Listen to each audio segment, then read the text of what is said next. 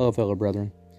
So, I wanted to talk about a couple of topics here. Uh, kind of, I'm going to try to combine these a little bit uh, as well. But so, I want to talk about the love of God, uh, the forgiveness of God, and also uh, unity. And while in some ways it may sound kind of uh, kind of odd on different, these are different topics, but uh, I'm going to try to combine some of these, and um, hopefully this will all come together in the end. You know, the spirit willing, it'll come together. Um, so, to start with, you know, we hear often that you know from the world that you know um, God is love. You know, you know that uh, God loves me uh, and stuff, and that's and that can even come, you know, from um, the mouth of a sinner, and someone that's even not a believer, for example or maybe they're a new age, that kind of thing. And um, you know, there's I think a, a, big misconception here, oftentimes. And while you know, yeah, in a in a way, you know, God does love all of His creation. Uh, so in that sense, it's true, and all all humanity uh, was originally uh, created in the image of God. Um, so, in that sense of a creator, you know, with his creation, there is, you know, there is a sense of love there.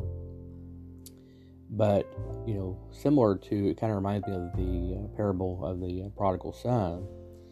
And even in that situation, um, even before the prodigal returns uh, back to the father, um, but before that, you know, the the father, you know, loves the son and has tried to raise him right and has tried to, you know, correct his path. And, uh, and in this case, surely is praying for him and hoping he returns, uh, you know, uh, unscathed, if you will.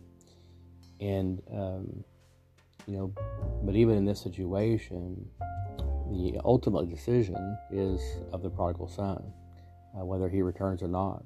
You know, uh, whether he sees the error of his ways or not is ultimately the decision of the prodigal son if he decides to return.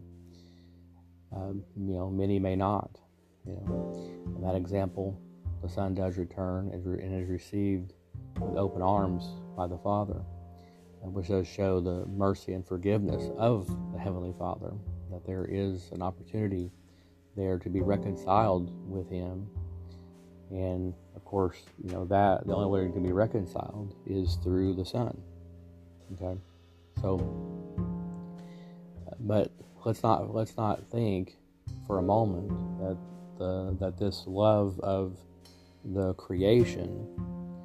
Let's not think for a moment that that's going to, um, you know, counteract the sense of justice and sense of righteousness that the Almighty Father uh, represents and that he is. That's just his being, is, is totally righteous, truth, uh, glory. You know, there's, uh, you know, it's just, there's nothing, you know, love. He, he is love. So anyone that's, you know, representing the world, you know, would be the opposite of those things, opposite of truth, opposite of love. Uh, the opposite of righteousness is, you know, so obviously unrighteousness. And so they're, you know, you're, you know, anyone outside of that relationship with the Father ultimately is the opposite of the Father. Know, yes, they were created in the image of God, uh, but they have bore the sins of the world and are no longer look like the Father. Okay, they now look like their father, the devil. Okay, that's who. That's the actions and the will uh, that they have chosen uh, amongst the amongst the two options. Uh, most of the world chooses to follow the the enemy. Okay, they choose to follow the will of the world and of the enemy. Uh, those that choose the uh, the other path, the narrow path, you can can become sons and daughters of the Almighty Father and that's the better path in terms of our eternity. That's much further, a much better path uh, to choose is a narrow path. Is it an easy path? No, absolutely not. Because there is, you know, much sacrifice that has to be done uh, for those that truly want to continue on the narrow path, and there are a few that find it for sure. most want to get comfortable and sit in the church pew for you know, 15, 20 years and go one one day a week and call it a day. You know, and I realized when I was you know fairly young that you know that doesn't make sense when you when you read the scriptures. Uh, that's just a very you know haphazard and uh, lazy version of Christianity uh, that sadly infiltrated uh, the faith you know many years ago, um, especially here in America and probably all Western Europe and stuff. That um, this idea of just going to church and, um, and and that church is a building, all those kind of things. But I don't want to get too far into that. So, but this idea that the that God's forgiveness is unconditional is a mistake, and we see that with examples like uh, Noah and the flood.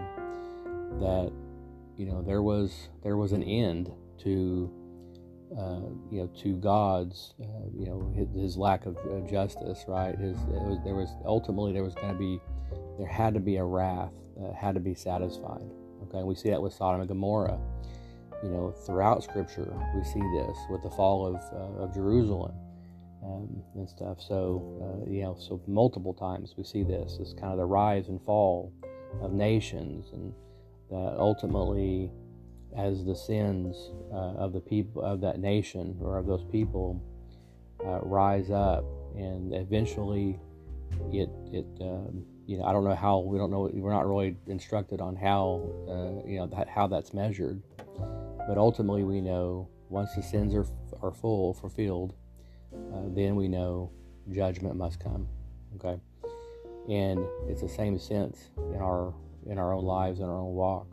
So we have to be very very careful with how we walk and how we talk, and you know, how are we actually exuding uh, righteousness? And are we representing the faith in our daily walks? And I even speak to myself in this, that uh, these are things I'm working on myself. So let's not think that you know forgiveness is a given, okay? And we don't know when our next breath is going to be. We don't know if we're going to wake up uh, tomorrow. Uh, we may not even wake up tomorrow, and this may be our last day. And so, you know, what would we do differently? if today was our last day, what would we do differently today? And stuff. So that's something really to think about. So, and I wanted to go into talk about unity uh, because we see in Scripture there's always a sense of, you know, in the Old Testament it was, you know, be ye separate, right? So Israel was supposed to be separate from other nations. They weren't supposed to copy the pagan nations. Um, now, you know, even in, um, you know, true biblical Christianity, then you know we're supposed to be separate from the world, separate from the nations as well. Okay, and with that, we, we you know there's there's scriptures talking about a unity, and we talk about Messiah is one with the Father, right? Um, so he was one with the Father, and then he says to you know that we should be one, and you know he he you know that Messiah is in us. Okay, he's in the Father, and that we are one as a church. Okay, the bride is supposed to be one, um, one connected unit with the Father, as well through Messiah. Okay, so it's supposed to be a unity um, amongst each other, uh, including the church, and that's something that's really sadly been ripped asunder uh, through the world and um, just you know corruption and uh, so many different um, you know so-called churches and stuff. And again, these uh, churches in a building. Um, I'm definitely not saying that, but it um, it's something that's been ripped apart. And really, what's funny is when you study some of the uh, like the church history and the Anabaptist movement, especially, um, you do kind of see though that the ultimate, uh, you know, the ultimate weapon that worked uh, for for Satan was to stop persecuting the church and uh, actually um, make it ex- make it acceptable to bring it in house and into into Rome as and, and make it the predominant religion, you know, and dictated and stuff. And uh, that was ultimately, um, really, that was really the fall of Christianity. If you look at, if you really look at it, like I said, the Anabaptist history and and stuff, that's the real fall. And um, you know, some some people think that Constantine uh, was a Christian, but if you really look at it, he uh, he was really a pagan.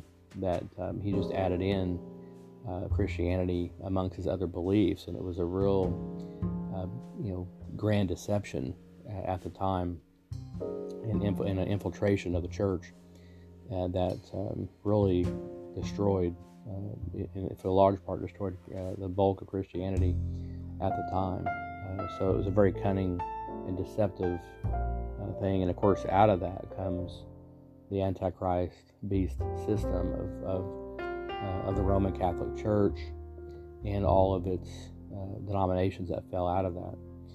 Uh, so, and this is the opposite, really, of uh, the unity that Messiah talks about uh, the unity with, with Him and the Father. That's really the opposite of it. I would say the Anabaptist, uh, most of them anyway, exuded that, that unity, that oneness with the Father.